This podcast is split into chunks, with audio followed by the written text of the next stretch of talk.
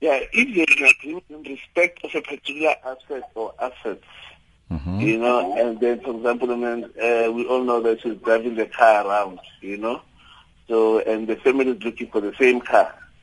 So the question is that, well, this, uh, Kelly, have they agreement about the car, about any other asset, asset that they bought together? And if that is the case, for example, maybe with the car, that uh, Senzo and Kelly could, could have probably put it together and they co-own it. Then Kelly may have a, say, look, this asset belongs to the two of us, so it cannot go into the estate of Senzo mm. because I'm, I'm a co-owner as well of this asset, you know. And then the, that respect, then she will have it, right? And if the two of them probably they bought a house or any other asset or machinery, and she's still entitled to to half of that uh, asset insofar as that uh, the agreement will concern. So where parties cohabit, and uh, it for how long? It could be for twenty years, fifty years, or five years. And the law requires that the parties agree on the following. One, whatever that they they have together, it must they must it, they must be an intention to own it. Uh, what call it? Uh, on the common ownership of the asset by the two parties. And two, both parties must intend that in their relationship there must be a, a, a profit motive or a, a material gain. So for the other party to be entitled, you know, so where you find two parties in a relationship and one party buys the house and the other one stays in the house during the period of cohabitation, is no agreement that this house belongs to the common, it's, it's, it's just sort of common ownership for both parties.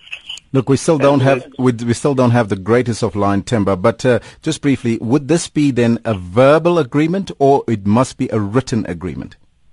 It's either either verbal or written, it doesn't matter, but there must be an agreement that the asset is commonly owned between the two of the, the two of the parties, and that both parties intend that there must be a profit motive about the asset.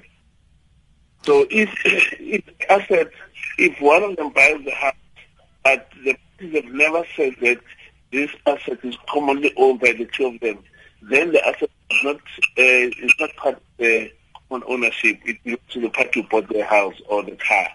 Like in the case of Senzo, if Senzo bought the car on his own, but allowed Kelly to use the car, it then it that does not give Kelly the right to claim the car, because the car was never part of common ownership between the parties. Mm-hmm. Now, does the law recognize as a wife a woman that has been staying with the man for more than six months? Because you, you talked about cohabitation for more than five years. But what about six months? Uh, no, she's not a wife. She, it, I think it was just a case of a man and it, it was a case of a man and a woman. It was really a case of a husband and wife. Mm-hmm. So, so she's got no claim then to the estate at all, for that matter. She may not have claim. She may not have a claim at all on the estate, depending as to whether uh, any other asset that they bought together, you know. If there's no asset that they bought together, such as the car, if the car was just bought by Senzo and Kelly was just entitled to use it, then Kelly has no right whatsoever. Mm-hmm. Now, now Meyiwa's family is allegedly considering legal action to compel uh, Miz Khumalo to hand over Senzo's personal belongings, uh, and of course that includes also some vehicles, we believe. Is this the right move by the Meyiwas? I don't think so, eh? Because uh, they are assuming that uh, the car belongs to Senzo only, you know? I mean, I don't know if maybe they are aware about certain details, how he managed to buy the car, whether Kelly assisted uh, with a deposit or not, or those type of things. So I don't, I don't think they face roads, you know, but uh, maybe they've got more information that entitles them to believe that uh, the asset belongs to the estate of uh, Senzo and uh, Kelly has no claim. But it would be interesting to hear if Kelly would probably respond if she could say that, look, I contributed into the upkeep of the car, I contributed towards uh, maybe some payment every month or towards a deposit, and uh, we we had an agreement that we we both use the car for for uh, for our benefit, and uh, I'm also a co-owner, you know, something like that. If something like that could arise, be very interesting, but then it will cause Kelly then to have a claim as well to say this car belongs to to the partnership that they had and that for the child as well. Mm-hmm. It so, would be very interesting. So talking about the child, she could make a claim on her daughter's behalf against the estate. Yes, yes, yes. She's entitled to. Uh, the Kelly's child and the, and the any child born of Senzo's and his wife, uh, they were the equal share.